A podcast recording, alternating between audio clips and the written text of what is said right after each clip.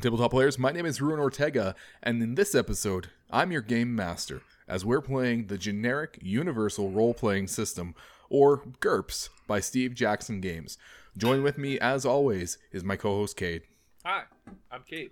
And we're also joined by our players, Jaden and Jody. Hey ho, I'm Jaden.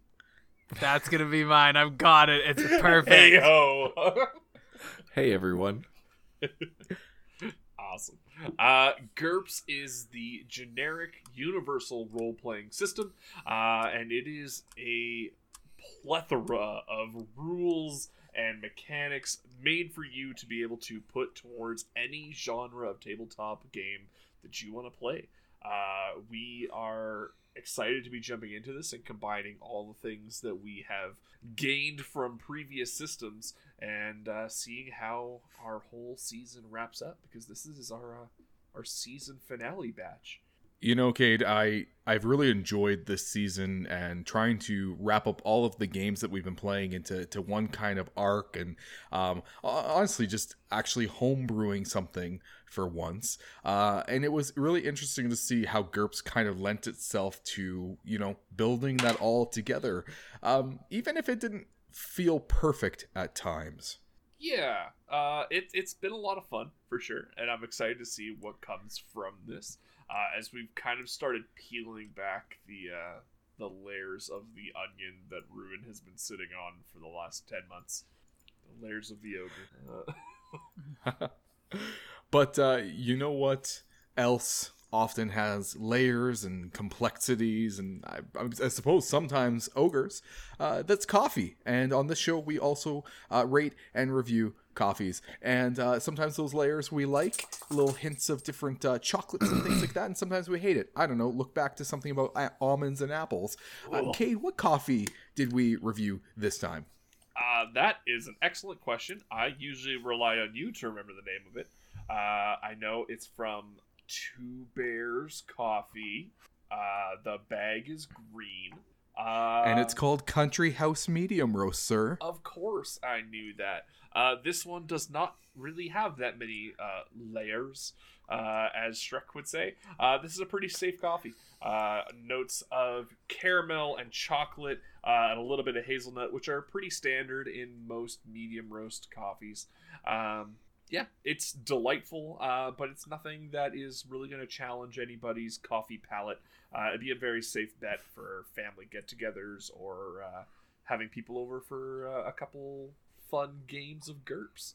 Mm-hmm. Yeah, and in fact, we thought it was so safe that we rated a 3.5 out of 5 Void Swamps, which uh, these guys at the end of the last episode managed to kind of get a glimpse of, uh, which was really hard to describe because how do you describe everything and nothing all at once? But with that, grab a mug, fill it full of hot stuff, and sit back and listen for our actual play of GURPS by Steve Jackson Games. This episode of Cantrips and Coffee is brought to you by our incredible patrons. We have Artemis and Kala making us a pot of Joe, while Ravencroft Guitars, Silver Valentine, and Affy the DM are brewing up those premium blends. Thank you so much, guys. Enjoy the show.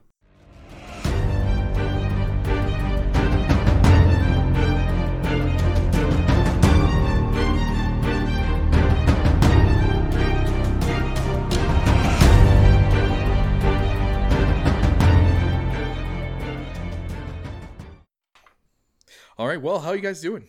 Uh, doing good. Excited to actually sink our teeth into GURPS. Uh, I feel like our last uh, episode was a lot more of just like meta role playing stuff um, and didn't really get into too much of the real mechanics of it in practice. Uh, so I'm excited to see how this works once we start actually rolling some click clacky math rocks. Taking on cosmic entities with a battle axe and a 44 Magnum, so we'll see how this goes. And a, and bear claws. So pretty low tech, but the combination of everything has been giving me anxiety throughout the week. like like after our session 0, I was up all night basically just like rolling around in bed being like how do I make this work? Where does armor go? Why is it 20 damage resistance? Does the fact Cade. that it's shaped like a nose change its range? Like... Do I get like an Does it just overdrive go in little spurts like it's sneezing? We're gonna get a comment that's like, gonna be like, well, actually, in page uh, forty-seven, like last paragraph of this GURPS manual here, Says it actually does have like the rules for a nose. nose-shaped flamethrower in the uh, like for dragons. Yeah, This book is almost 600 pages long. It wouldn't surprise me. and it's Every also book only is 600 book. pages like, long. There's so many others that it could be. Like I said, and the For Dummies book was like 497 pages long. Yeah. I, I imagine the title's like GURPS for Dummies. Ha! JK. It was actually like a- index. I, I found it pretty helpful though because like it was it gave nice little in like in-depth but one-page breakdowns of doing rolls and stuff. Well, that's good. I might have to read. I wish that I had read that and the next one. All right. Well, you know what, guys? Um, it seems a little strange. Um, you're you're playing yourselves as characters, um, but I want you to talk about yourselves as yourselves, um, and describe yourselves as yourselves to the audience because I think we need to give a little insight into the character creation process that we've gone through. Um, and then once you've kind of described yourself, we have some rolls that we need to make to start our adventure. I imagine So this what- is like a sorry. I imagine this is like a Mega Man Battle Network type of situation where we're like still ourselves mentally inside this world, but we're like video gamified, so we actually like power scale up to deal with it. Yeah, yeah. I just also can't stop thinking about uh, Tropic Thunder. the dude playing the dude disguised as Dude. another dude. See, that's that's how I hope it doesn't work out because then we're all gonna die horribly. Fair enough. I've hired three assassins. I don't think we could take one. Ass- well, I mean, we got with the with the stuff we got, we could take some assassins. We're good. Yeah. All right, let's start with Cade. Cade, uh, tell us about Cade the character. Uh, so Cade the character is semi similar to Cade the person. Uh, so with the GURPS uh, character creation, uh, you start off with like a bunch of points, and you can buy uh, your stats. Uh, and you can also take a bunch of disadvantages to increase your number of points, um, while also giving yourself some less than stellar effects.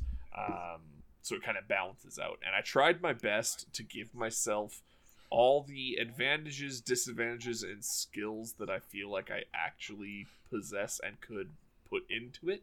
Um, so my my base stats are pretty average. Um, my strength and my dexterity are kind of middle of the road. Same with my intelligence and my health.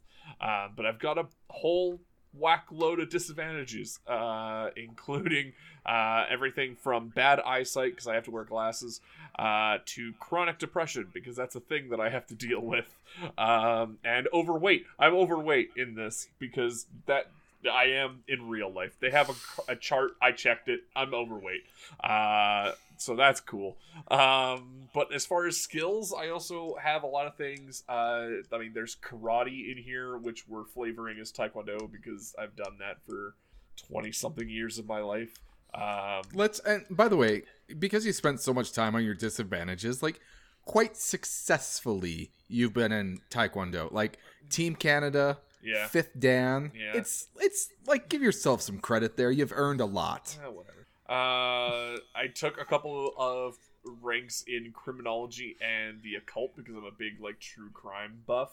Um, so I know a lot about true crime and the justice system and that kind of stuff just because I'm interested in it.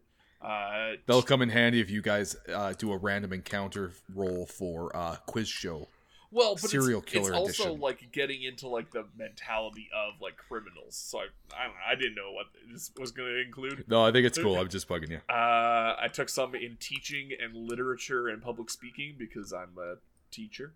Uh, I've got swimming powers uh, because I'm actually a fairly good swimmer. Like I was a lifeguard for a while, um, which is something that doesn't come up in conversation very often. Uh, and then yeah, I've got a bunch of weird equipment from all the various adventures we've been on, including a flamethrower shaped like a nose, some really badass gear, uh, and black magic abilities. hmm That's And in the last basically. episode, you found out that some of those things don't work anymore. Yeah, Fun. like most of them, but I can kick Yeah. real hard. So yeah, just for the final boss though, so you're all right. yeah. All right, Jaden, tell us more about Jaden the character. Ooh, I will tell you that I tried to be as honest in some ways as Cade was, but then also I realized I'm playing a game and I gotta cast spells. So if I, you know, I don't have the things to cast my spells that well, I'm kind of, you know, not gonna do that good. And I feel like that also says something about who I am as a person. That like I would much rather focus on the highlights of myself when I need to look good in a moment. Yeah, I don't have Yeah, that. fair enough. Um, but yeah, I don't know. I went with I got just straight ten strength. I don't do a lot of physical stuff anymore. Keep it real simple. Give myself a twelve dexterity because I guess I got fast hands. I got fairly good hand-eye coordination. I feel like I dove with a big fourteen on the intelligence, which the way they describe a fourteen in this game. It's pretty ballsy of me to say that I have a 14 intelligence. Like uh, to me, I feel like a 14 is probably someone at least with a master's, maybe a PhD, kind of thing like that. And I'm like, eh. Did you did Or, you like, that level of knowledge? in the rules where it broke down the like potential of a roll when you raise by one and it talks about the math involved and how it's like it's not just like a 1 out of 18% increase it's actually like an exponential increase because of the way math works i don't get it myself personally but Mm-hmm. um it talked about like it's actually a multiple rather than just extra percent Damn. so you're right. Like a 14 would be actually kind of crazy considering most people on average are a 10. yeah. I Yeah, believe I- it I though. think- you're super I'd say smart. that's PhD. Oh, thanks. I appreciate that. he is wicked, I mean, I am wicked smart. Wicked wicked, Smack. wicked snot. I'm glad we all got that. Yeah, I mean, what else are you gonna do if you don't get that? You ain't wicked smart.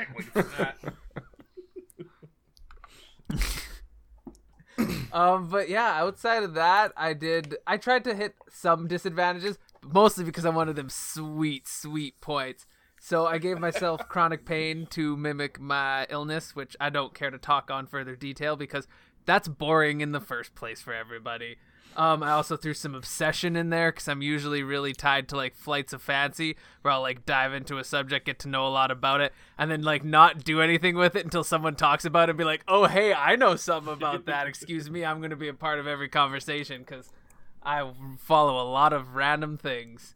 Um, and I gave myself stubbornness. That one's solid. Come on, don't need to explain that. Um, oh, and code of honor, which I kind of codified in some way, but it's not really like what mine would actually be. I just have like weird rules that for some reason I follow, which I guess everyone does, hopefully. But and they're not even like good ones. So code of honor is like a little bit of an overstatement, probably like code of inconvenience. Did you take the pirate level of that one?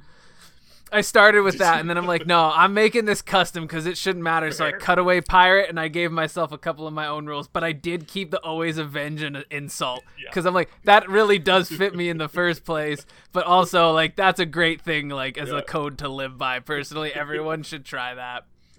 Um, but yeah, outside of that, other you know normal stuff, fast talking. You know me, I'm always fast talking. That's what I say Just- about Jaden. Ooh boy, just moving. always fast. Yeah. Oh, what a fast talker. Yeah, they didn't call me fast talker Holland hey for man, nothing. are you fast talking me? I'm always shucking and jiving, you know, trying to get up one up on everybody. That's that's my mo. mo. Um, we got some Jade. mechanic. that was his nickname in college. Yep. I love giving myself nicknames in moments where I'm like I've never been called any of those things, but just where it's solid. Like they're like, oh yeah, you know, I've, they called me Man Eater Holland in high school, something like that. They're like, why are you even saying that, Jaden? I don't know. I was I make it work hard, make you sweat hard. I don't know the rest of that song, but whatever. that was a weird joke. I don't know You why know, I went there. We have made a lot of pop culture references on this show, and that might have been one we don't want to come back to. I mean, it's the I got to bring the diversity. Come on. I don't. Yeah, you know what? I'm not gonna say we don't cater to that uh, that population, but we might. Who knows? when I look at our stats, sometimes I'm I'm confused by our stats. I've said it before. Mm-hmm. Like, other than like teenagers, our worst population is people our own age, and it's like Mm-hmm. right before and right after us. I don't get it. It's fine. Having lived my Um, life, that I mean- tracks. I I personally feel like a Nelly Furtado reference is more than That's a fine age. reference for this show. Yeah. That fits. That's our age. I want to fly Yeah. with the bird. All right. Well, I'm going to keep us moving ahead here. So, uh, just so we're all on the same page for our listeners at home, if you haven't played GURPS, uh, when we talk about advantages and disadvantages and point buy, like Jaden did, um, the characters are 100% point buy based. And so each of these guys were given 200 points to buy all of the things that their characters could do. But they had to spend another 50% negative uh, on disadvantages. So what that actually meant is it gave them 50% of their points back to them. So it's some crazy math that essentially like if you took I don't know, um, Cade, what was your your glasses disadvantage? How many points was that? Uh, 25 back. So for for negative 25 points, Cade could take the advantage of needing glasses so that if something happened to his glasses, um, he would start rolling penalties. Um, but that gave him 25 points back so that he could spend it on more advantages or more skills or more traits, things like that. Uh, so it's an interesting system that it allows you to double down on your points, but also um, give yourself some some bad things in the process. And again, we'll get to that in a moment because Jody, tell us more about Jody the character.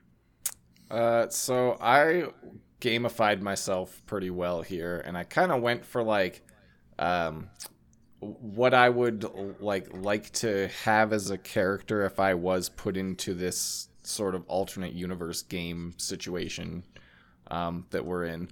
So I did like pick my advantages and stuff based around like me, but also in a way to like kind of take advantage of fun game mechanics. So like one of my disadvantages is absent-mindedness, which is at the start of each adventure I have to make a roll, and if I fail the roll, I'll basically be forgetful. And if there's things that I'm like I expected to remember or have, or like uh, like being on guard duty, say, uh, there's a good chance that I'd forget and mess up the sentry duty if I failed my like absent-mindedness check. I think that's a pretty cool advantage because it's like something you have to like interact with every time you start up an adventure. And then on the same line, I took one for being a klutz because I am a klutz in real life. I trip over my own shoelaces. And it's the same thing. You roll every morning when you start the day. And if you succeed, there's no mess ups during that day. And if you fail, the DM gets to say one time that you fail a dex check during during like your adventure that day. Um, and then another one, same thing called unluckiness. Well, actually, no, this one isn't even a, a check. This one's my favorite one, and I think it's the most entertaining perk I've ever heard of in character creation for quite a while, where the GM gets to maliciously mess with me in like an unlucky way once per adventure. And I just love that idea of handing over the reins and saying, all right, like, mess with me. Like, make it funny, make it a good part of the adventure, but like, I'm okay with being the comic relief here. Like, let's just see what happens. And I also picked that one because I do have a tendency to uh, have things mess up at really inopportune moments. You know, having been friends with you for a very long time, yep. Yeah. Um, Uh, I'm also excited to be able to mess with your character, although I'll admit, with these things that forces me to remember, uh, it's interesting because a stance that we've often heard on this show is that characters or players have to know their moves more than the DM does. And so it's kind of that fine balance here of like, if I really want the game to go in my way, it is favorable for me to try to remember these things, but also like, please, God, tell me about them so I remember them. I actually really like the character creation in this game, even if it was a bit like overly complicated. I think like doing it a second time though could get even more fun. Like doing this um, to make like an actual hero, like a, a fighter in a fantasy campaign, and try and like metagame this system a little bit and use the advantages to really like because I was trying to not make my character overly powerful even though like I knew I was starting with a magical battle axe, so that kind of hampers my damage a little bit. Mm-hmm. But like I'd really like to try this in a system where I was trying to make like a fighter that could take on an army. It's cool because like even just the process of creating the character forces you to flesh them out, right? Because you have to figure out like what are their advantages, what are their disadvantages, what are the skills that aren't just fighting related, but like does your person know how to swim? Does your person Yeah. know basic first aid? You know, and it kind of forces you to figure out a backstory for your character, which as an RP I- guy, I appreciate. I could definitely see having to um, constrain people, though. You know, like there are some things that I feel like if you're playing a particular setting, you don't want your players to have access to. But the points are an automatic constraint. You know, As is the time. you can't get more powerful than the points allow you to. Mm-hmm. Tech And and the nice thing is with the points, um, there are different levels. Like it suggests, you know, how many points would make your um, your campaign or, or session what you want it to be. So like you guys are at, I believe, the heroic level, um, which is 200 points. Um, but I think if you were at like the, I want to say it was called the feeble level or something like that, and It it's was like, like 25 50. points. Yeah, Yeah. yeah, it's like almost a, a, an amount that either you'd have to give yourself a serious number of disadvantages, which you can only go up to 50%, um, or you would just have to be okay with being weak, I guess. I don't know what kind of game you're playing with that. All right. Well, uh, in our last episode, when we got going, uh, you guys were given this whole big exposition of uh, the the timeline of events that led up to you being brought here, and kind of some clarification about all the deceptions that you have been told. Uh, and then you were supposed to have this easy task of just finding a magical dirk called the Deicide, uh, which for people who haven't figured it out, it just means God Killer. Um, and uh, it was supposed to be easy. Stab uh, Arid Pruct, make him the sacrificial lamb, and Kalendor also dies. And when you exited the gates, you were not in the promised land of Eternum. You were in the primordial ooze, primordial soup, known as the Void Swamp, the origin of all things in the universe, and it appears to be incredibly deadly. What's more is Arid Pruck's uh, powers appear not to work in this area as they normally should. So while he had mentioned that it would be easy, he could just call forth uh, the deicide, he can't. And so they actually have to journey to set locations um, that appear to be fairly static in this world that ebbs and flows. Um, and the last thing that they saw was we are doing a uh, random encounter table that I have built as a hex crawl, and uh, they rolled the lowest possible roll that they could, uh, which uh, was to meet uh, myself as a meta character and give them one meta answer. Uh, you guys had a, a one in twelve chance of getting that, so Nice. Yeah, That's a was- little sad that you put yourself as the lowest roll. Yeah, you just Well, gave I- me a hard time for ranking myself real low. no, no, no. It was that your odds of rolling that because it was two out of twelve are, are the lowest that you could possibly roll. So Yeah. What Um, one at a time? Yeah, but you could have been the top one out of one 12 and 'cause had I'm the doing same 2d6. odds. Fair.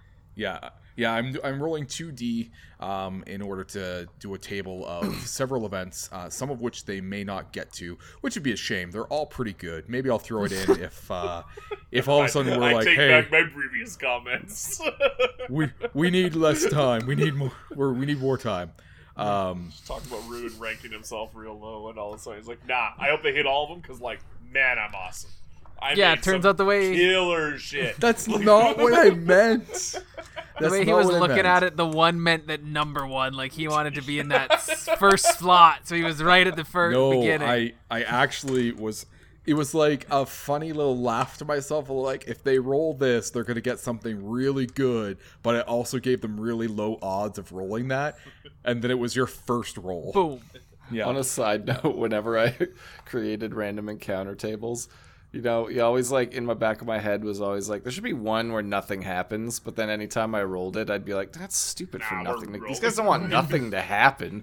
So I always just like create. I would be like, oh, whatever. The coolest thing happens if I roll that one. Yeah, I'm also that guy that'll like, oh yeah, random encounters. I don't care which one of these they do, but then I'll roll one and be like, nah, we're gonna do this one instead. That's fair. As long as they think it's random, that's all that yeah, matters. exactly. Um, yeah, I I um I rolled more. I I just thought if I rolled more things in here, um, I would force myself not to just railroad what happens, you know?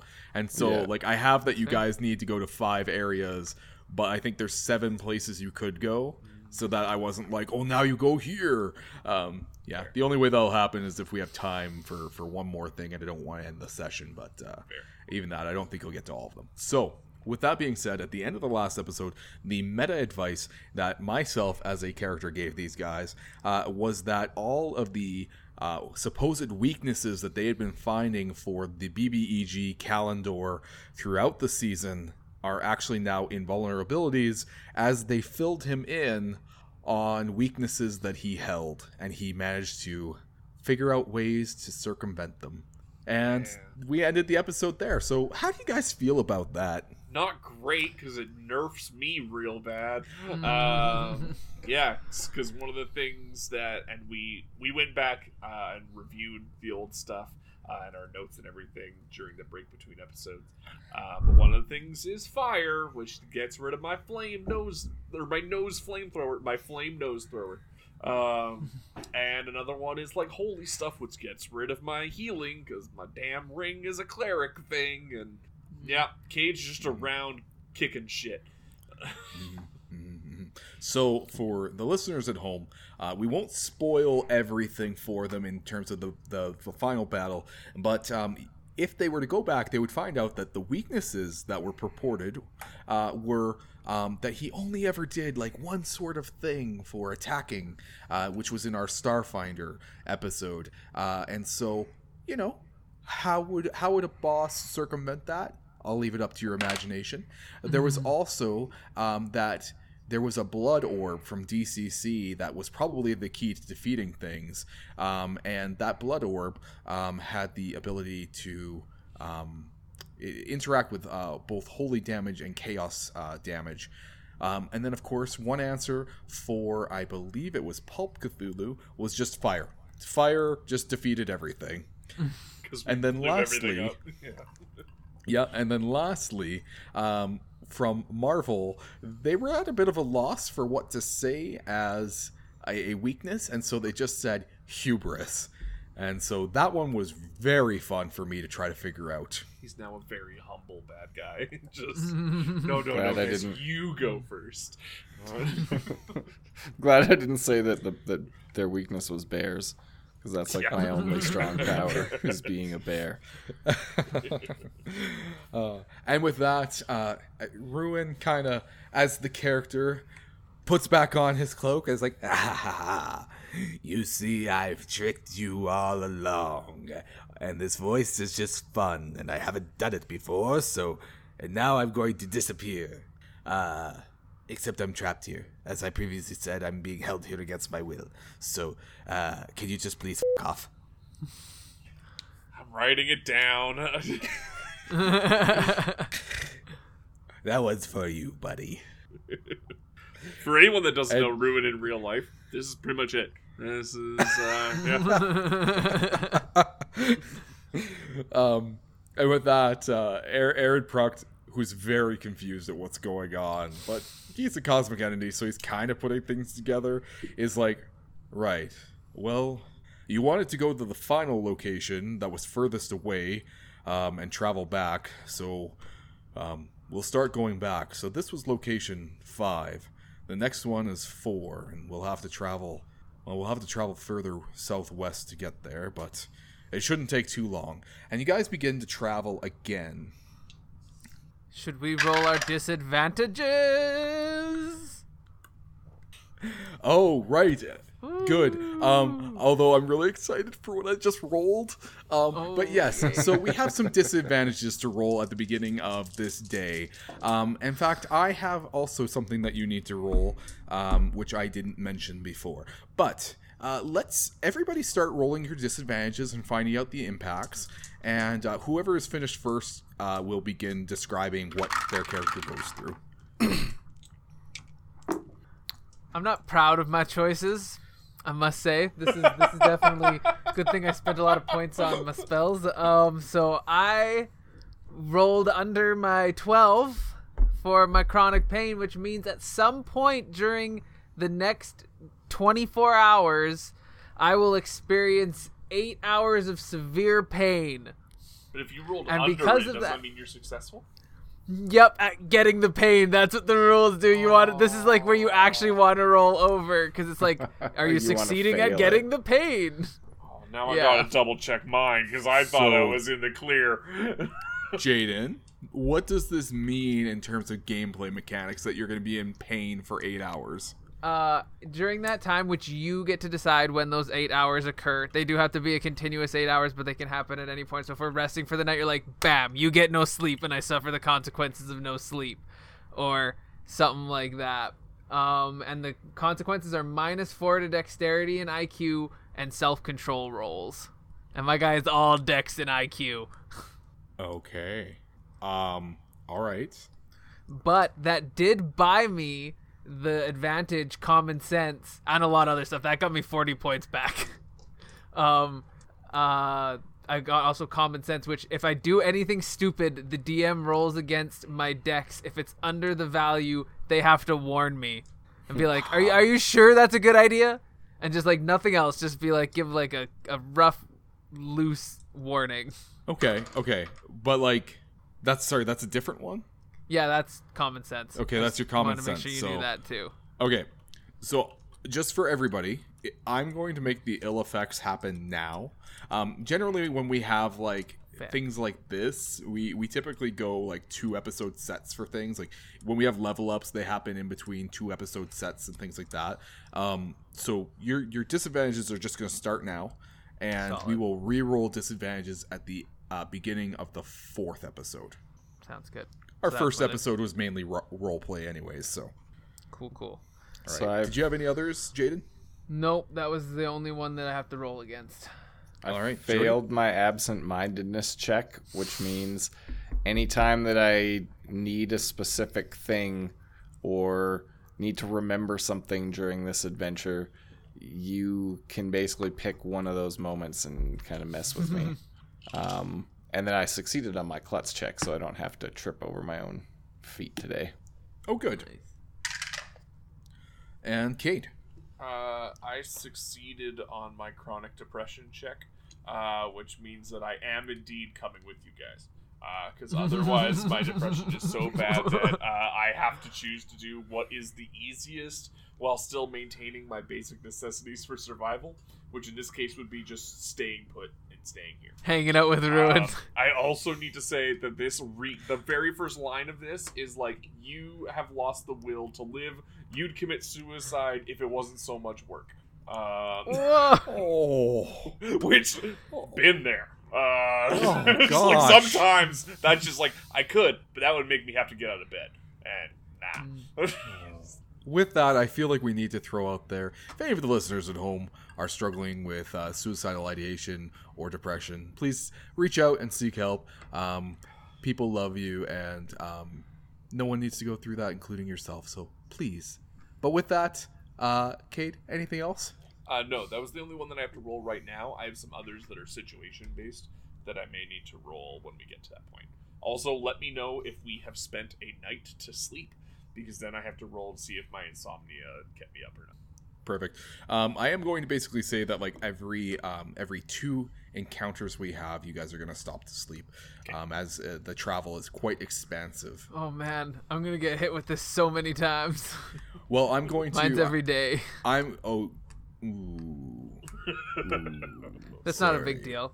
It's only for a part of it. So if every two encounters is gets me through a whole day, then only I'm affected for the first encounter. Okay. All right. Well, I can dig that. Um, all right. Well, with that, you guys are going to uh, journey forth. And now, the one thing that you realize that as you're um, as you are journeying, as you're walking along with the the void hanging over you as if it's shaped like trees and clouds and things, is just the overwhelming sense of exhaustion and, and, and sleepiness that you feel. And I'm going to need everybody uh, to roll against their their HT, their health minus one. And so in this case, um, they're going to roll three d6. That's Big the fail. standard roll for everything. If my skill level was a 10, a minus one means that I need to roll a nine or under. So a tie is a success. A tie is a success. that I case, failed. I made it. I also failed. All right. Sleepy boys. So as you guys are are fighting to overcome your sleepiness, uh, you each are going to lose two fatigue points.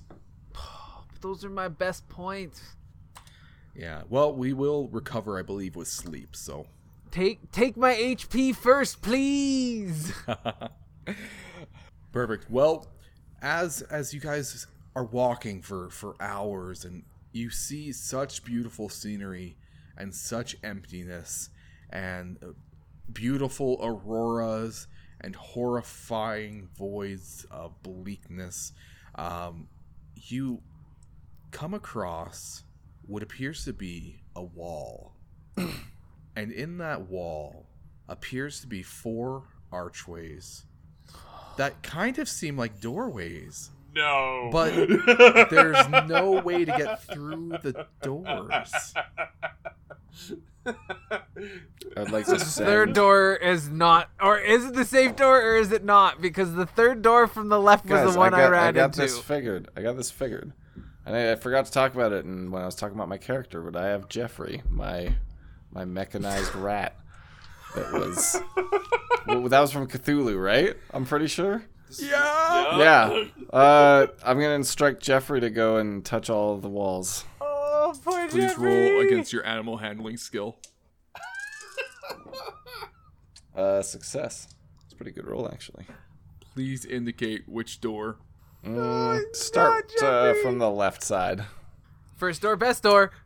So you send Jeffrey forth, and at first he like unfurls on the ground as he was wrapped up in a little tiny mechanized ball, and then he gives this like stand up on his hind legs, but he's he's robotic, but it's it's so natural and so cute. And he gives this little squeak squeak up at you as he understands your commands. And he goes over and he touches the first door and immediately explodes in a in a just burst of scrap metal. Oh, Jeffrey. Can you And Jeffrey Well, now we know. no more. So they do Okay, indeed work how like blown the up is he? doors 'Cause that I have a mechanic skill. Uh, a mechanic skill would not work. However, you also have the Tinker Trunk, which we said would heal mechanized structures.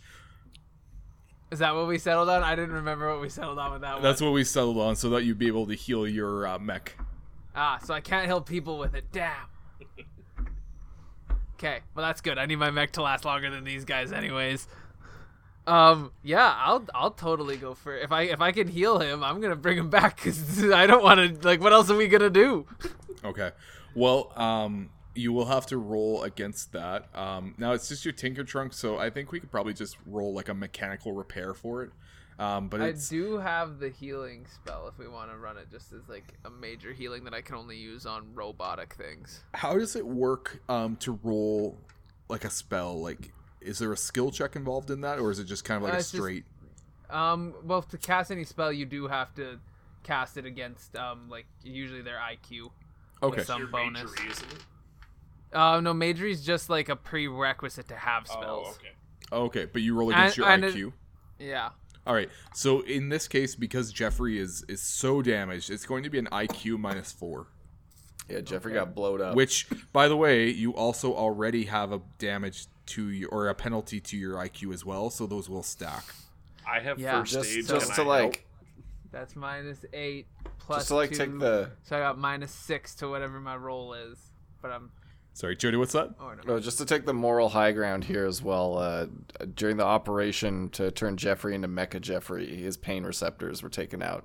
So he's just he's more than happy to explore these doors and blow up. Mm-hmm. I have first aid. Can I help him? I have to roll under an eight Ooh, to be successful Got at this. this. I mean, Is that a no to the first? let's give it. We're here for it. Jeffrey's Um, depending on you. I feel like he probably doesn't have a lot of health, so I'm just gonna hook him up with a single burn of a. So I'm gonna use one FP, which will give him two health if I succeed. Oh yeah, exactly an eight. Two twos and a four. Well done. So it will take some more time. It won't be available during this encounter as you let the Tinker Trunk just do its Ah. thing.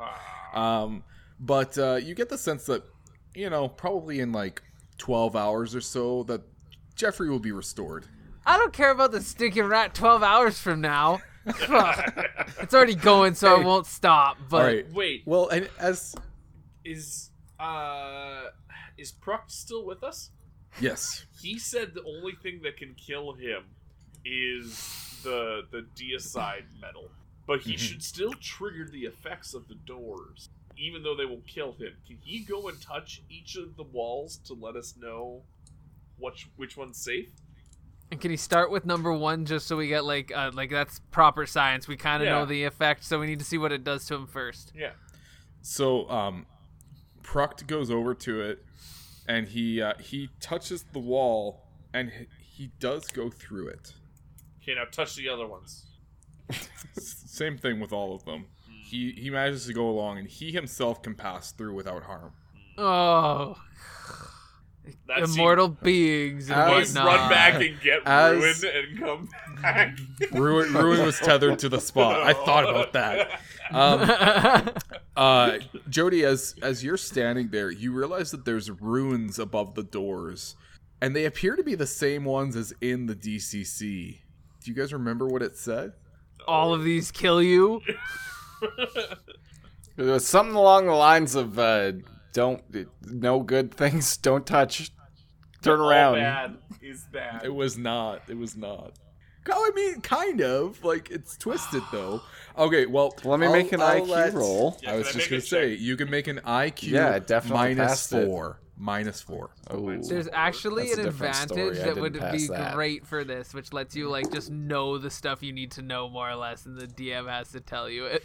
I critically failed on my IQ check. Jaden, I will also allow you to make an IQ check. Oh, sorry, not quite crit. I missed crit by one. I definitely fail that. Okay. Well, you don't remember what it said. I'm gonna shoot the second door with my rifle. Okay. Uh, it ricochets off. Second door must be safe. Didn't kill the bullet. Uh, Yeah. Is there any void animals around that I could capture? You know, coax in the direction of the door. They're staying away from you guys. You're shifty. You're not made of void. Who are they you? They saw what happened to Jeffrey. okay, so we know the first one is bad. We know that the third one from the left is bad because that's the one that killed Jaden. I asked Pruct what he knows about this. Like, what do you know about this area? You like, you've been here. Yeah, you're all Um, knowing. What do these runes mean? he he says that like interestingly enough these these doors are are changed from like this location's the same but these doors weren't like this. Um he remembers there being a single door and that it held um sort some sort of like uh chamber within and that he wonders if this is like an effect of Kalendor's corruption. Those- but he does say runes, what do they uh now that you've asked oh yeah so he can read the runes. Yeah. um as he squints at them and he says uh, that it says eternal reward Is Yes, I remember that death? now, and that just means death. Like, I think we go check another door. Like, not Well, these ones. so like, just go to a I- different. i'm gonna give this location. to you guys i'm gonna give this to you guys okay because you were like smart enough to to ask Pruct like to translate um this is what i had had in mind is he's going to like scrutinize them and he's going to be like well the the first one is obviously wrong which one do you think would be the answer Not the third one, because that one killed Jaden the last time. Somewhere Or is it the third one to the left because I hmm. should have PTSD of third doors? You said this is on a wall. How like far does the wall go? Not far like think that Could there's we just very walk little space around and like keep going? Yeah, like is our goal to get into here or We don't know. Mhm. So Or just like Pruck does know that it's clearing? like it's hiding a chamber. It Huh. could be very well be where Kalendor or like where the the deicide would have gone once he threw it. You know, um, if you were to walk around to the other side, you'd see very much like you did in DCC, where it's a flat wall with nothing on it, and so it's like there's just a s- random wall just standing in the middle of a void forest. Metagaming here. Because we're playing ourselves, what happens if we die? dead. So like we just don't show up for the next two sessions, or Cross that bridge when we you're, get there. you're no longer icons. That- but remember that death in um death in GURPS um is like a big deal. Like it, it actually has a pretty substantial like dying mechanic where you have to go negative five times your health in order to actually die. I don't have that much health. I got 12. It's not. It's not coming out great. That's still sixty. I'm gonna Yeah. run up and I'm gonna try to go through the third door from the left. Yes. Whoa, whoa, whoa, no. Focus on the question. Which door do you think it is? I think it's the third door from the left because All right, we so mentioned Kruk weaknesses looks at it. before, and he Kruk said, looks "No, at it. are-" Okay, And Goat Game, that's not the door. Goat game. That's not the door. You guys know the Goat Game? Yeah, I get what you're Yeah, saying by okay, goat good. game. Goat All right. game. So, So there's a- think, Go ahead, Jade. Uh, isn't that just? I guess it's the Monty Hall price or problem is also the concept of it, where it's like you have like a good thing behind one door, something behind you know something normal or nothing behind the one door, and then something bad like a goat or something behind the other door, something you don't want. And then when you pick a door, they always say, "Hey, we'll show you one of the other doors and like show you the one that's not at all a good door, and then you got to choose which door to pick." And there's statistics that go with that. Yeah, so it's uh there's there's always three doors and when you pick your number, you have a 33% chance of being right. Um if they remove one, then y the, the odds are different. So like if they removed one that wasn't your door, you would have a 66% chance of being wrong or something yeah, like that. Yeah, you should switch if you want to be more likely to Yeah, be but he's but that's removed- only he removed the door we picked though, so that I don't know how that affects the problem. It's only specifically the statistics work when um I think it just pick a becomes a door 50 and they show you another door. It becomes a 50-50. Yeah. So we're still not on great odds, But now Cade could run at one of the other doors. but not Wait the third Twelve one. hours and send Jeffrey in. So you got door 2 and 4. two, Okay? You're going to run it? sure. All right. I am going to need you to roll a health roll. Seven D twenty, please. Uh, I succeeded. You are going to take 1d minus 3 damage as when you collide with the door, you begin getting pulled into the void. Uh, I took two damage. Or sorry, Okay? uh, minus three. Yeah, two damage. Yeah. For a minimum of 1, yeah. Um and you are going to need to roll strength to try to pull yourself out of it. It's a lot better than exploding. I go up the to rat. help him as well. Like I reach and grab part of him that's not stuck in the wall. Okay, so um, Cade, you could roll uh, uh, how plus four with that to try to reef yourself out. In that case, I succeed. Excellent. All right. Well, that doesn't appear the door to be the door. So as you guys realize that it is door number four, you walk in and you see a crypt that looks like it hasn't been touched in a very, very long time. It's strange though, because it's not like void like everything else. It's almost like this is almost like a little pocket dimension of its own plane of existence. And upon an altar, you see um, it appears to be five metal rings um, rotating around a center mass of dark void magic and uh, kind of just spinning rapidly. Hmm. If That's, only we that's had the only somebody thing with notable void within the magic. room. There's I don't have void magic. I Well, I thought we did. no. dark force magic. And uh Arid looks at it and he's like, "One of you should grab that. What? It is an The object center of thing? gr- it is an object of great power. No, no, no. Try grabbing for one of the rings. Is there a better ring? Because I always want the best ring. Whichever one looks most enticing. Ooh, I want the one with the biggest diamond on it. Uh they're all like solid gold kind of no no no real like uh unique markings or anything on it. I'm really sad that no one felt the need to like put some high quality drip in here, so I'm just gonna snag out whatever one comes closest to me. Fair enough. As you reach out to grab it, the one that you're aiming for just stops while the rest spin on the inside of it, and you're able to grasp it. And as you pull it closer to yourself, um, Arid looks at you and says, This is an item that is made to harness void magic. It's essentially a grenade, if you will. I like oh, grenades. I do love grenades. It's a single use, but it will do 5d damage and an area of 20 feet for impact. Are the other ones still flying around? Uh, it was it was one. They were like they were orbiting around like the central uh, void. It was like a ball of void that five rings were spinning around. Yeah, I see. Yes, yes, yes. and uh, Arid goes. Uh, Unfortunately, it doesn't appear that the deicide is here. We need to keep journeying. And you guys are gonna go. You exit the chamber back into the void. Your eyes readjust, and you begin to travel again.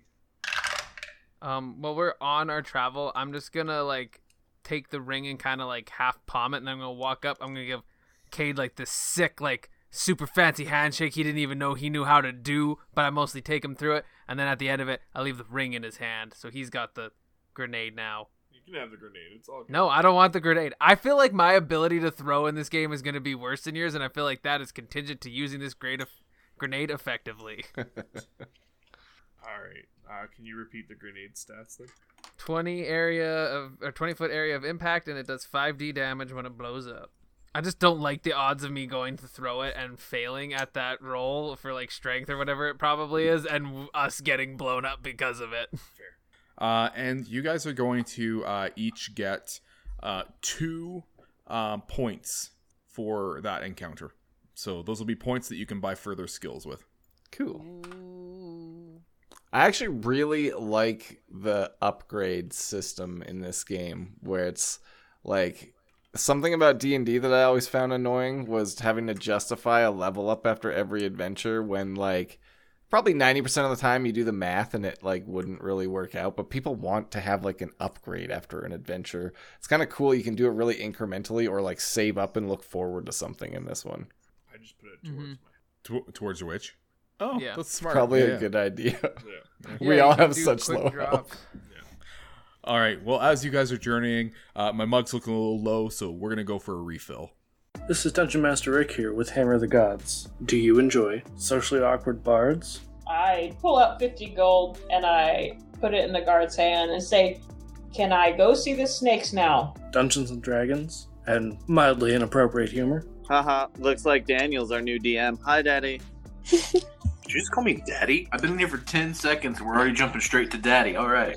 And epic fantasy combined with alternate history and a splash of Greek and other ancient mythologies thrown in for flavor. Why do the other Olympians avoid Dionysus?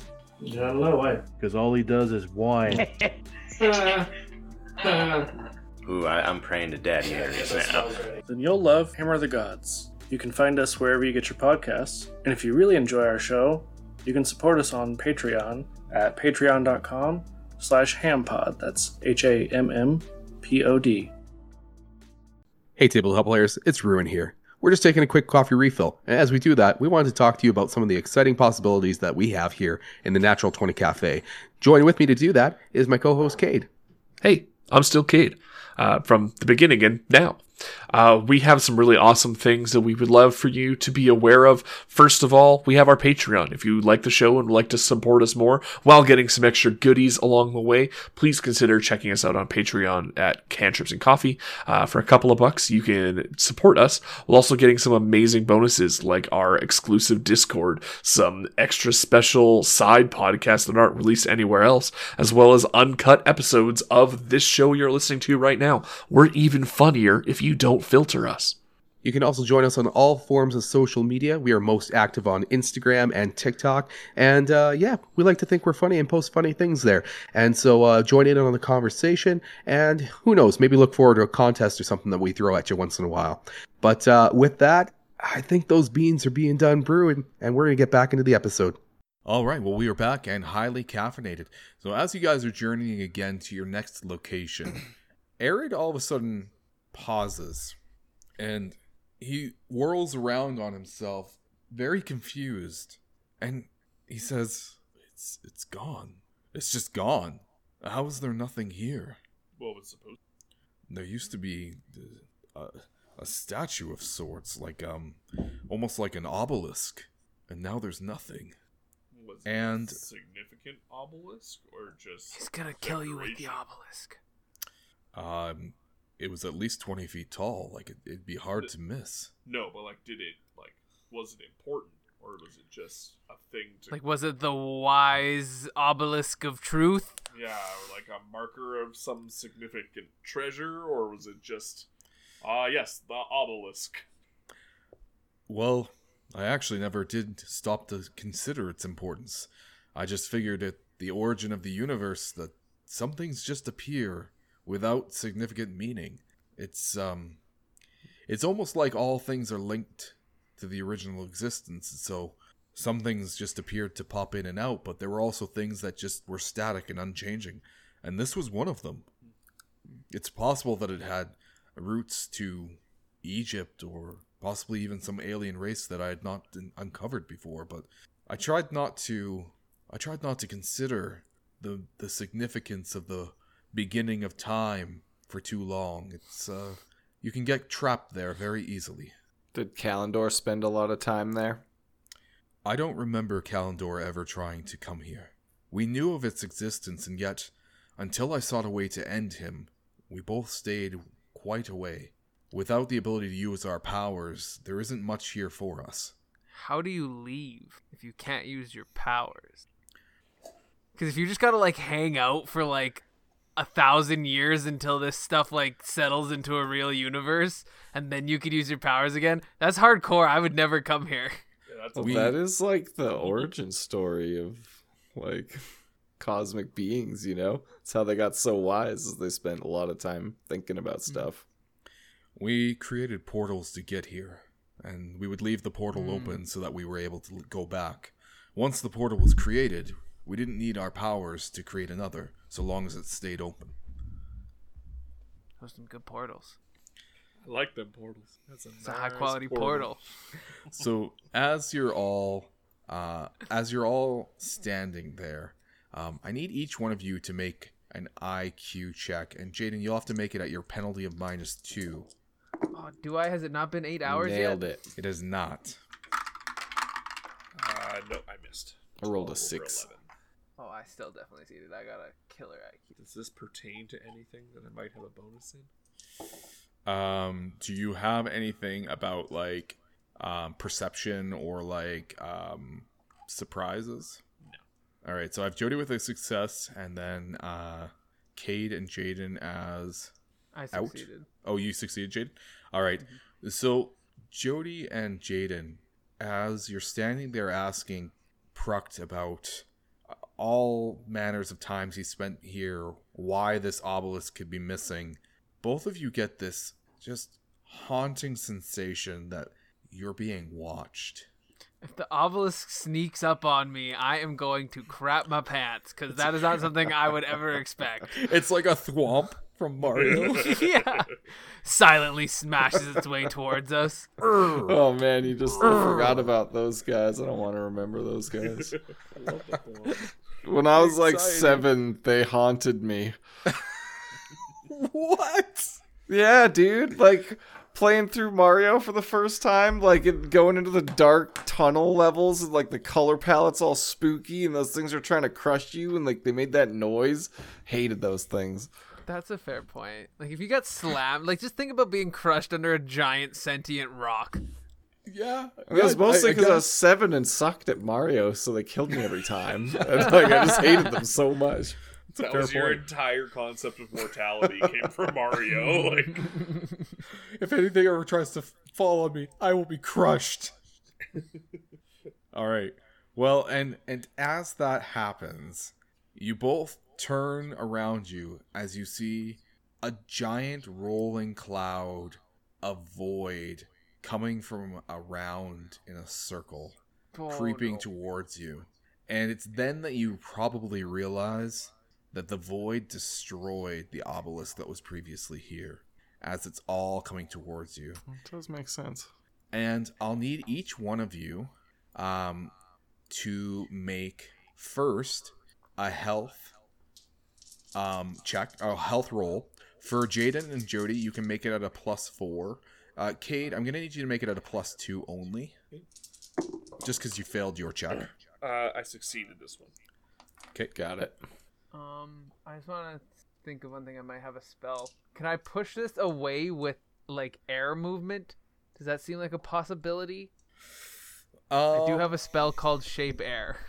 Hmm. You could try, but it would have to be a pretty large success. So I think we'd be looking at um, a skill check with um, a minus two. Okay, which is already a minus four for me. So I have to roll under a what is that? So two, six, five. I have to beat a nine. Oh, under a nine. Oh no.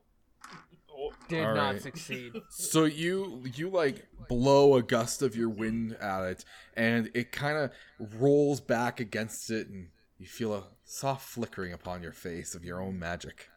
I appreciate a cool breeze before I die to a noxious void gas. Um, now you you all did uh, succeed on your check against your HT, right? Or J- Jaden, did you make that check? I'm just checking it right now. That All is right. a twelve. Oh yeah, I just matched it, so I believe that's still a success, right? It is, yeah. Um, Boom. So you all will escape the effects as you feel even more drowsy as it's coming in around you and surrounding you. Um, however, I'm gonna need you guys to find some sort of way to escape this. Uh, run. Yeah. Like It's I have a ring surrounding of in a flying, full so circle. I'm gonna try and go up then and uh like scout, like see if I can see somewhere where we can run to. Absolutely. Uh, dang, what did we have for the ruling on flying again? Uh, we Let had it as the it levitate. Yeah. And so I believe you had to roll against your uh what stat was it? Concentration? Which I think is just an, an IQ check? Or is it Yeah, take the concentration maneuver, which I'm pretty sure you're right. It's just an IQ check. Yeah, and I think it um, means that if you get hit as well while Yeah. you're making that, then you have to make a will save that's minus three, I believe. And if you fail, then you lose the 'Kay. whatever ability you're concentrating on. Okay. I passed the IQ check for it.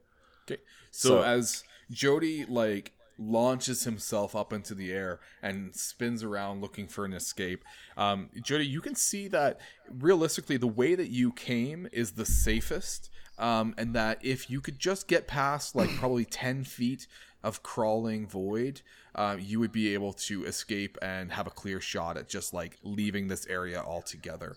Um, you yourself would be able to do that because you're flying. Okay, well I come down lower and like relay that information to the gang. Would this be considered a poisonous gas or vapor? Because I do have purify air that can do that, but if it's something that's truly deadly vapors, it cannot be. No, it's it's more it. of like an acid. Cool. Acid cloud.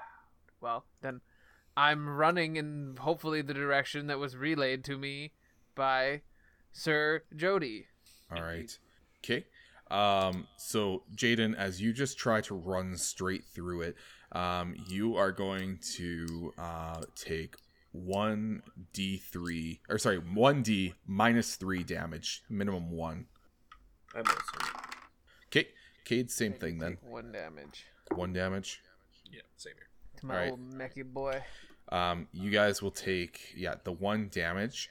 Um, now I am going to need you to also make, um, or sorry, take rather, um, one damage to your armor's uh, damage resistance permanently.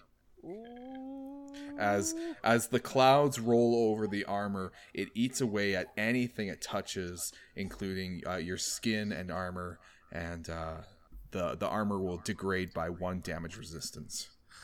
Should have left Cade behind and walked on air, but silly me. So I'm down to 19. And uh, Arid himself just he he walks right through the void and is uh, when you you guys exit and keep walking, probably at a quicker pace. Perhaps Jody is still uh, flying up above. Um, I can't keep it maintained very long, so as soon as I got out of range, I'd come down. Perfect. So you guys are like briskly walking away, and um, Arid is like, "I'm sorry. I, I know that I had it easy to get out of there. Um, if I had any other way of helping you, I would have. But for now, I think it's best that we take some time and we we sleep away the night. But let's find a clearing. And um, the the void swamp, it's um, or sorry, the crawling void itself, um, is moving at a slow enough pace that you guys get a few miles away, and you you're safe to say that it won't catch up with you for as, at least as long as it takes to have a a long rest, um, if it even is heading in this exact location or direction, right? So, um, eventually you make way and you uh, clear an area, or I guess rather find a clear area that uh, Arid says you're probably good to sleep here, and because he himself does not need to sleep, uh, he'll keep watch. Okay, I need to roll against my insomnia. Uh, Oh, man. uh, the rules for insomnia. So Uh, this is definitely like one of my favorite parts about this game is the disadvantages allow people like I know that that's something that other people or other systems catch a little flack for is not always allowing people to either represent themselves because of their specific disadvantages in life uh, to reference the term or just because it would be interesting to also role play some stuff. Like even something as simple as like I want to be a blind samurai and so I need like I just need that ability to do that and have game rules for it. So I think it's really cool that they do that. And flaws make characters more interesting. I agree, and we've commented before that like um, games don't often have mechanics for things like wheelchairs or like missing an arm or things like that. Or if they do, like they're kind of shoddy. Um, I think the one that we mentioned uh, did it okay. Uh, Zweihander did it a little like did it okay, um, and then that new one that's coming out that we interviewed, Archelon Chronicles, uh, has built-in mechanics for it, but for the most part, they don't really. So Yeah, and they were doing this since 2004. at least. I don't know if it Yeah. was in Fire Edition. Yeah. Yeah, this Fourth this edition, uh, when I realized it was 2004, like that's crazy um, that they haven't updated it. But also, I I guess you don't need to. Yeah, when they just Cade, how did you out more roll? Books. Um, I yes, succeeded. You succeeded. All right, so uh, you were able to catch some sleep as well. Now, um, I want to just look at for like healing over time. Like, do you guys? I feel like you wouldn't really get anything back for like an eight-hour sleep because uh, GURPS itself is a pretty realistic system. I don't know. What, what are the rules? How that works. They don't have that in the character side, I don't believe, of the basic set. No, I don't think so. Which is all I've really read. All right. Well, I'll allow you guys to um, roll a D to get back fatigue points. No, I didn't lose any fatigue points. so- But I would have got five for what it's worth. Full fatigue points. I lost two and I got them back. Back at the top. Perfect. Um, do we think it's fair to say that, like, in an eight-hour sleep, you're probably not healing any major injuries or anything? Yeah. Oh yeah. I don't Yeah. think anybody has That's really major Not injuries, really do how they? that works. No. Yeah. Uh, Cade and Jaden took some void damage there, but like Yeah. not. Yeah. I've taken three damage total. I'm at Perfect. 11 out of 14. Um. Yeah. Yeah. I guess they were both void damage. Hey, because I was like, would you have Yeah. been? Um. Yeah. Yeah, because the I'm gonna say that when you hit the wall, you touched it with your hands, and that's where you took the damage. So that way you don't have any other armor damage on there. Okay. Because yeah, the tactical suit only uh, has the twenty against. Um, I guess actually no, I wouldn't have damage necessarily because the tactical suit does has the twenty uh, damage resistance against like piercing, bludgeoning, that kind of damage, but ten against everything else. So, Um. So it's degrading the actual armor itself, right? yeah, like it would take the damage from that, but it would it hurt me if I'm inside of the suit? Because it doesn't have to Um. be more than So ten. in my mind, this is a good question, but in my mind, it like you were completely surrounded in it. So like that damage could have come from breathing it in, um, from little cracks and crevices that there might be in the armor, if there is any. I don't think there is any though, because it's flexible. But Yeah. Okay. you yeah, took I don't ha- know if it's a full hazmat suit, right? Yeah. So you know what? suit. I would let's let's um instead of taking suit- three damage from the wall, uh, let's let's take the damage away from the wall. We'll say that the while it degr- ooh, Because so it covers your hands. So the suit, as far as I can tell, ha- is like a full body suit because it does have like skull as like one of the parts that it, it says I'm protected by. So I think it's got a helmet included. Now, if we want to say that the helmet is not included, I'm fine with that. But I also think it would make sense for it to be included, considering it was from Starfinder, so it probably has like a that's space helmet. Okay. But I'm, I'm I'll, I'll buy either that. way.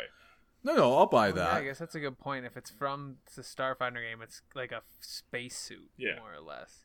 Okay, so I'll buy that, but the trade off is so you can have your health back.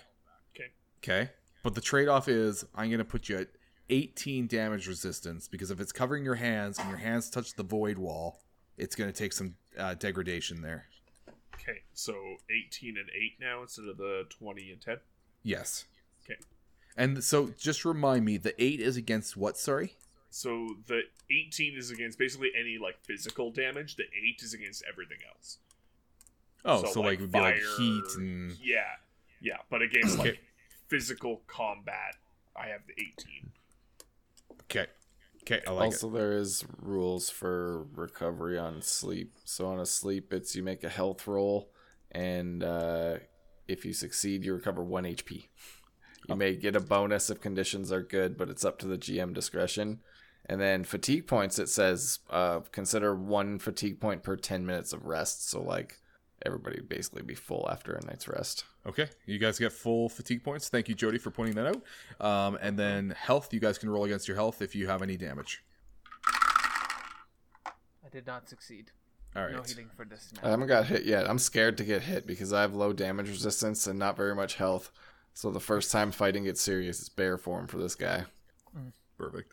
Uh, so do you guys just immediately like go to sleep and try to, to rest up, or um, do you do any sort of like idle chit chat or anything? I'm going right to bed. I'm a sleepy boy. You are. You mentioned that before. I want to ask Pruct if he has like any idea what the other locations we're going to go to are now that we've eliminated some of the options. Um, so he he said that um, the things that he's come across before, uh, there's one like he calls it like an animal sanctuary for the void animals or things that like take the form of animals. Um, he talks about how there's like the actual shattered throne itself that is where he found deicide. Um, and he he reminds you that like these are all things that he's called it because he's never met anybody else that's been it. So like you know, um, he talks about how um there was this homestead. It was almost like a um like a military outpost um where uh, different travelers from time have like set up like um kind of like a homestead but like they, they're the only other people he's ever encountered here you know? And they themselves basically realized how dangerous these lands were and so they stayed there. Um and then he uh talked about how there was also um let me see here. Um that's actually kind of it. Like there's not too many other places. The others are kind of just like um more just like areas where the void doesn't seem to um ebb and flow like it does in other places and so he does wonder if over time um like while that area is static like different things have found their way there and taken up homes or whatnot but um it's not like the, the where the obelisk should have been or where that wall was that there was just things you know All right. Oh, am I going to get Jeffrey back after the rest? Yes. Yeah, the Cool. Tinker Trunk will complete itself while uh while you guys are resting and when you'll wake up, uh, Jeffrey will be scurrying to your side. Maybe you sell that even Tinker Trunk sleeping. to NASA after we get out of this adventure. All right. Well, when you guys wake up in, um, I guess the we'll call it the morning, even though it's impossible to tell time here. Um, Arid looks at you guys and is like, "Well, it's time we begin journeying again." Uh, I'm beginning to think the last location we could think to check will be the obvious solution to all of this. But here we go. Oh, I don't know if you guys don't want to do that one again. Oh, sweet. Succeed. All right, I guess I, I don't have to deal with chronic pain today. All right. Well, um, you guys I am come up- coming with you. Thank you for rolling your disadvantages. You guys begin journeying, and after several long hours, you, you get into this area that is um I, it just seems to be a little bit trickier to navigate. The trees are closed in a bit more. There's almost like vines hanging down everywhere, and all of a sudden, you hear this bickering going on back and forth ahead in the distance. Do you do you continue towards it, or do you pause or anything? I would like to get close enough that I can hear it better to get a general idea of what the conversation is, but hopefully not close enough that the people who are fighting can maybe see me so easily. Okay. Very slowly and stealthily. Sure. Creep my way up on them. Do you have stealth? I don't know if that was a thing. I'm assuming it is, but I do not. It is All right. Uh, there is a default value for it. Yeah, I think most Uh, things do I think have it's your that. Dex minus Probably a four. lot. I can scroll very sweet. Oh, I'm at There's a lot of don't even know the right references to stealth. Um, stealth is yeah, Dex minus five or IQ minus five. I don't know. I never get why they have this split sometimes, but I guess in case you could use like a like you could think of a way to be quiet or like sneak forward. Yeah, like I'm I'm the- very intelligent at sneaking forward. So Don't step right. on the crunchy leaves kind of deal. Mhm. Yeah. We'll go ahead and use whichever one's best and and do it with the Oh, minus five. So, and what we're referring to here is if you don't possess the skill that you're going to try to do, you can still do it. It's kind of like Cthulhu in that way. Um, but there are severe penalties for uh, doing a skill that you're not trained in. So, Jaden, That is definitely not gonna happen because I rolled a sixteen. All right. Well, as you creep forward as as carefully and quietly as you can, especially in a in, in a void of nothing. Like let's face it, you're trying to avoid stepping on anything but just pure darkness. Uh, you you begin to hear the sounds of, "Oh, I don't know. It's just like how how are we even supposed to find our way out of here?" And then you hear, "By going the way we came." Now, if I had to guess, this and then all of a sudden you hear as you like trip over your own feet, they're like, "Shh, quiet, boy. There are creatures afoot." And as you're standing there, clutching at your chest, as you you know you've probably just given yourself away to some unknown creature, all of a sudden, a small white dog and a red-haired boy come into your sight. Does the dog talk? The dog looks at you as you've just said this out loud and he says, Of course the dog talks. Who do you think I am? Yeah. I'm getting out of my suit and I'm getting right up on this dog. That has always been like one of my biggest dreams is to find a dog that talks. That'd be amazing, mind blowing. More curiously, you also notice that the dog is wearing glasses. Oh, so he's a smart dog, even. I Of course I'm that. smart. I am the smartest dog that you could ever meet. I mean, And then he looks back and his his tail is wagging as he's just been complimented and he's like, A natural thing, I can't help it. And then the boy all of a sudden's like, I don't know, Mr. Peabody, like should we trust these Ah. guys?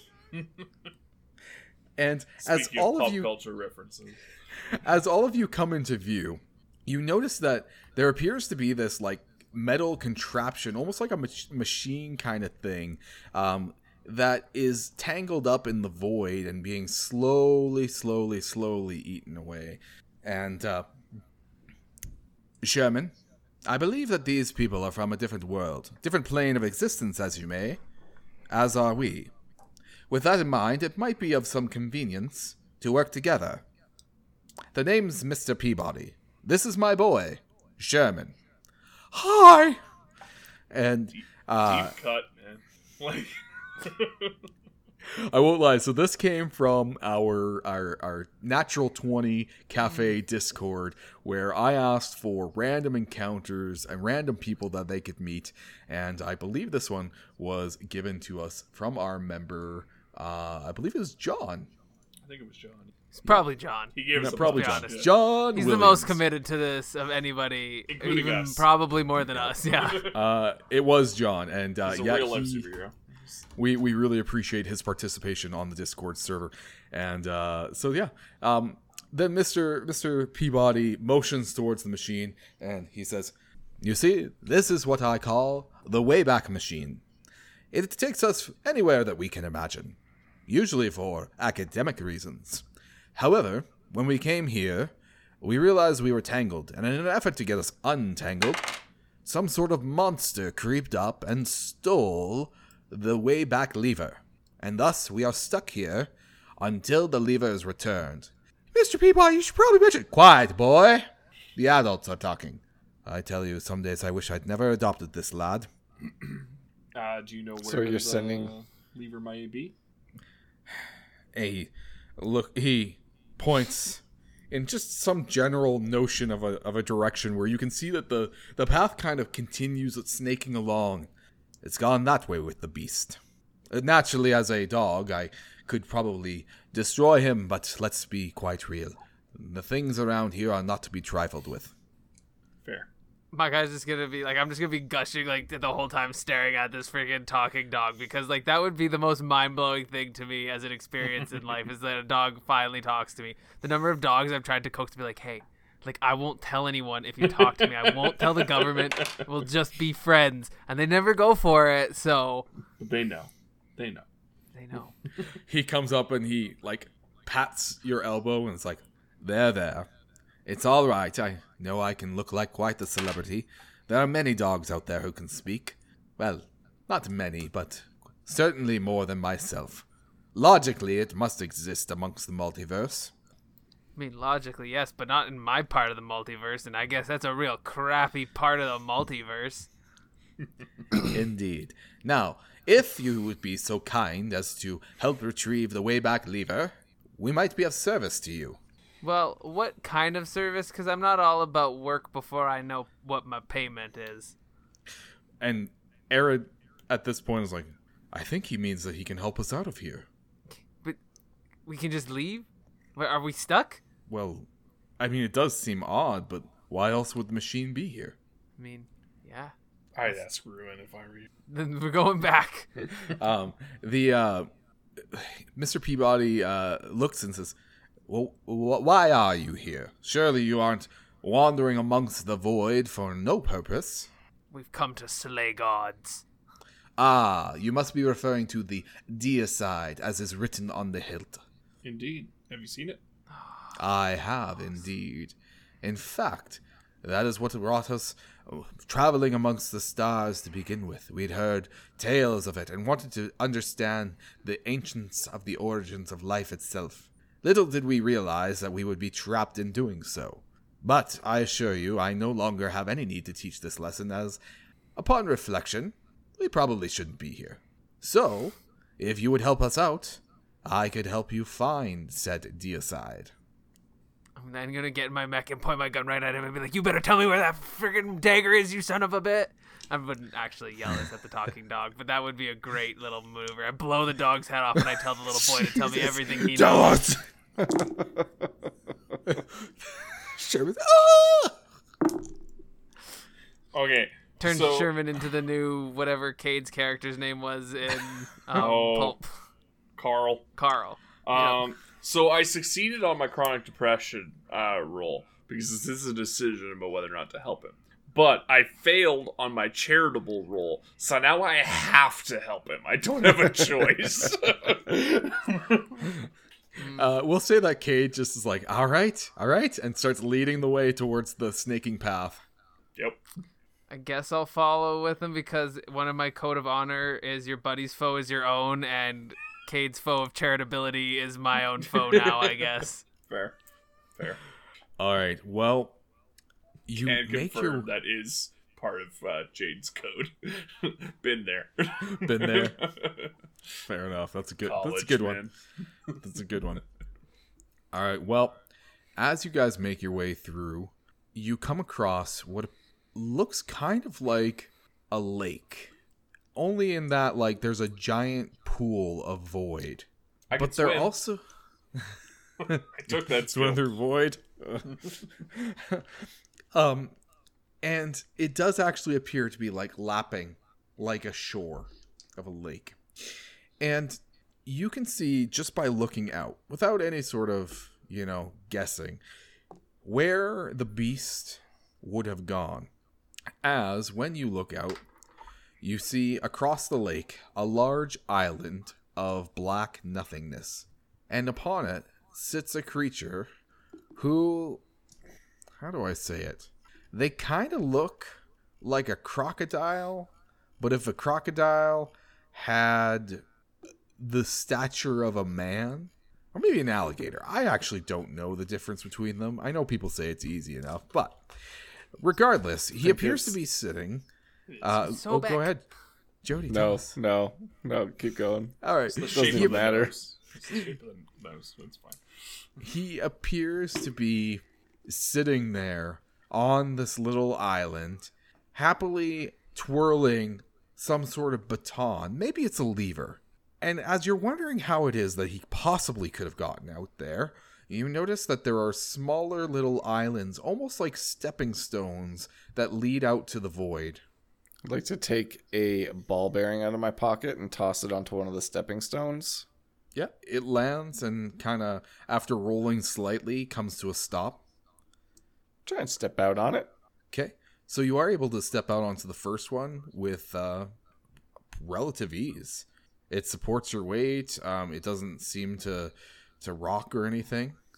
I like look back and shrug my shoulders, and that well, well, I'm not dead yet, so we might as well keep going forward and uh, go up the next one. So the next one's a little bit harder to get to. So I'm gonna need you to make a dex roll to get there. No penalties. No penalties. Well, I rolled seven. We're good. All right. So you you take a little bit larger of a leap, but you manage to stick the landing. Jaden and Cade, what are you guys doing? Oh, I'm definitely walking on air, baby. Using them spells. I'm just gonna follow Jody. Oh, Okay. costs quite a bit. It's three Okay. for this, but it's gonna be good. Oh, that's a success. That's for sure. Can I have walking you on air? both roll an IQ roll? Uh, I succeed. Got ten. I also succeed on my IQ roll. Is that with your minus two? I don't have a minus. two Oh, anymore. right. Sorry, it's over because you slept it off. Today. Right. Perfect. All right. So you guys both hop forward onto uh, the one that Jody is on. But Jaden, as you're about to launch yourself into a full on jump, you see as ever so slightly when Cade lands, it sinks a bit.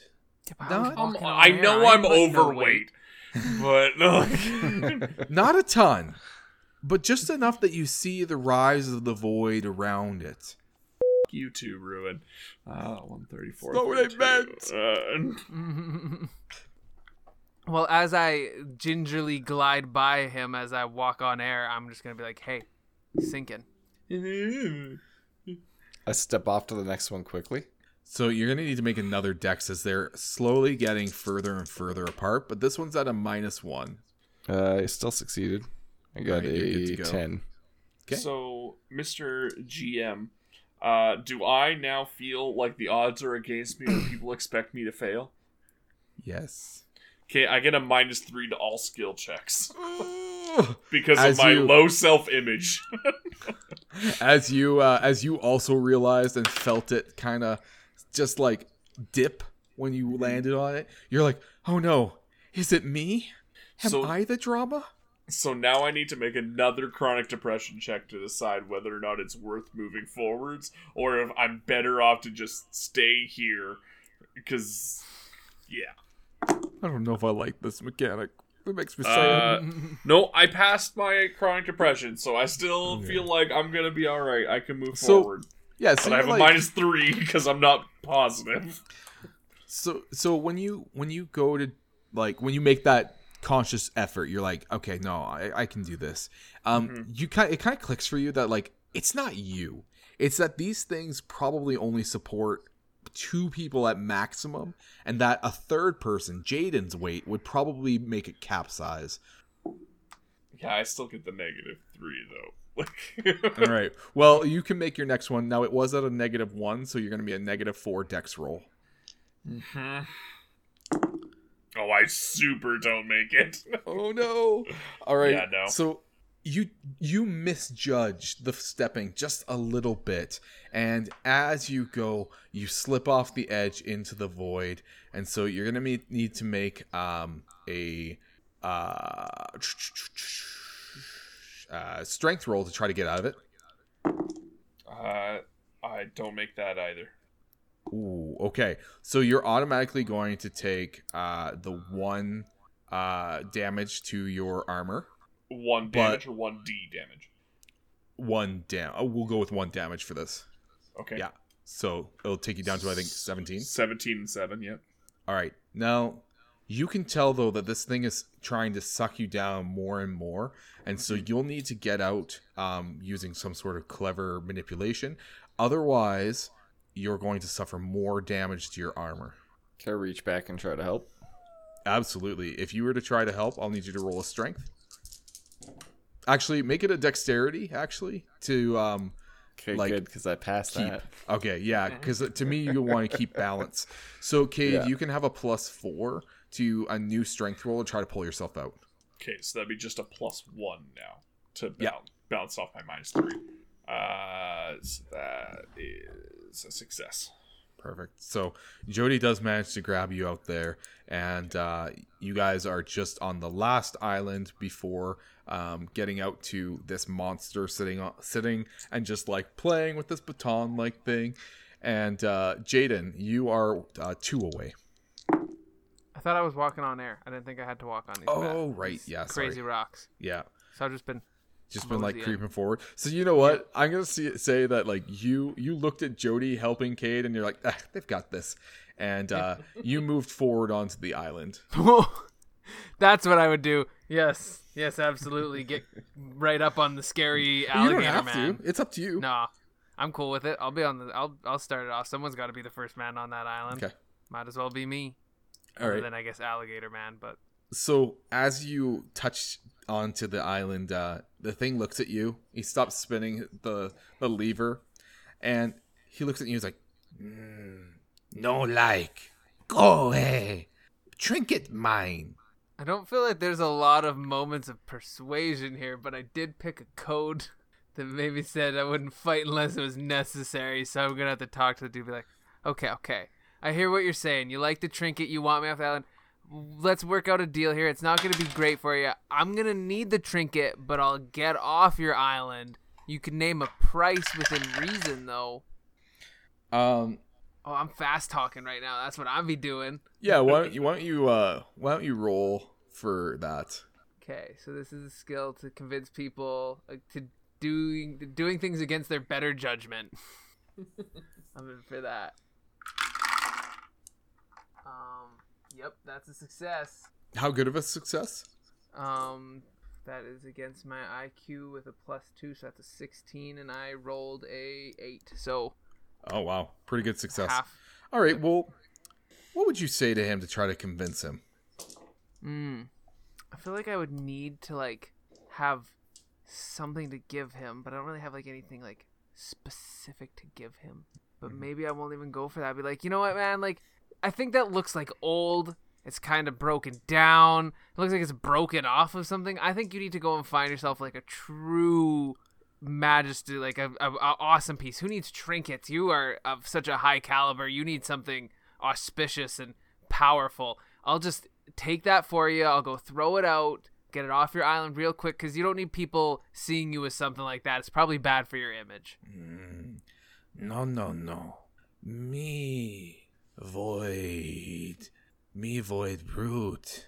Me, me here long time, and things like this don't come often. You see, Void. Void not bring presents. This present, me keep. You, you give gift if trade. I don't want to give him my sweet, sweet stuff. Oh, I do have a couple of things. How would he feel about a lantern? I'm gonna take that out and I'm gonna like start it up and be like, whoa. I don't know if they've hmm. got fire here. Have I seen fire yet? You have not seen fire. I feel like fire seems uh, novel to him. He might be angry that when it eventually burns out, but he'll, we'll get there when we get there. So he kind of he kind of like flinches at first as he sees you light the fire, uh, and then he's "Ooh, shiny, shiny flicker. Yes, trade, trade, trade." Okay. I'm gonna set up a well orchestrated plan. I don't really want to run this out in words too much, but more or less like I'm gonna get him to put his item on like over on a spot. I'm gonna put my item on another spot. We're gonna back away and walk around because I'm not sure that touching him is in my best favor. I, I will mention he does not appear to be made of void. Oh, okay. Then I'll just trade with him. I'm not gonna be bigoted or anything. Okay. And he very he like very hastily like shoves the lever into your hand and then grabs the lantern and then says, "Now go, now go." Okay. I'm gonna start heading back. Yeah. Um, have I'm a, s- where the other guys? They're still just chilling on their island at the time. Yeah, this happens. Now we so gotta quickly. go back down. Yeah, this happens so quickly that like they kind of unless they're wanting to like do something now, um, you're done. So they could do something now if they wanted. I we will need say, to get my lantern back. Let's kill him. I will say that I definitely failed my uh, chronic depression check about whether or not to move on or not. Now that I've like taken damage from failing, so uh, I'm definitely just like, nope, I'm not moving. I'm not doing it. This isn't. What's the point? What? I'm just gonna fall in. I'm just gonna die. I'm just. There's no point. This is my life now. I'm just staying here. No, come on, man. You can't plan for the worst. We got to get out of here. We can do it. Everybody's can. It's dependent on my on character us. sheet. Uh, Um, I'm gonna float up beside Mr. Cade there, and I'm going to hit him with some walk on air and see if that's not some motivation for him to to keep on moving. Can you cast that on somebody else? I I, th- I think it's just a touch. It says it's a regular spell, which means it just gets you know touch casted on people. All right, the dice yeah. tell me that is enough. And I succeed. Yes, I didn't succeed big. I got a 15 and I needed a 17, but I succeeded. So, Kate, I'll let you RP the effect of this, but as Jaden reaches out and touches you with Walk on Air, um, you feel yourself kind of just float up off the ground and hover there. Yeah, and I think I uh, I recognize that like now that I'm in the air, I'm not like I can't fall in because I can't fall. Uh, and from there, I just like walk over to the edge. But I definitely feel like super embarrassed about like, all of this, and like I feel like I'm being judged by the others because I couldn't walk on the platforms, and then I threw what in my mind was a hissy fit about it, and like I'm feeling really shitty about myself just in general. Oh, yeah, fair enough. Yeah. Fair enough. Yeah. Well, you guys managed to get across to the other side. Jody, having made it the first time, you confidently make it the second time. And you return to the clearing with Mr. Peabody and Sherman. And they they're so happy. And then Sher, uh, Sherman's like, "My gosh, Mr. Peabody, they made it!" And Mr. Peabody's like, "Yes, we knew we could trust them. Now hand over the lever." Oh, whoa, whoa, whoa, whoa, Mister Dog. Here, Mister Piss Torso.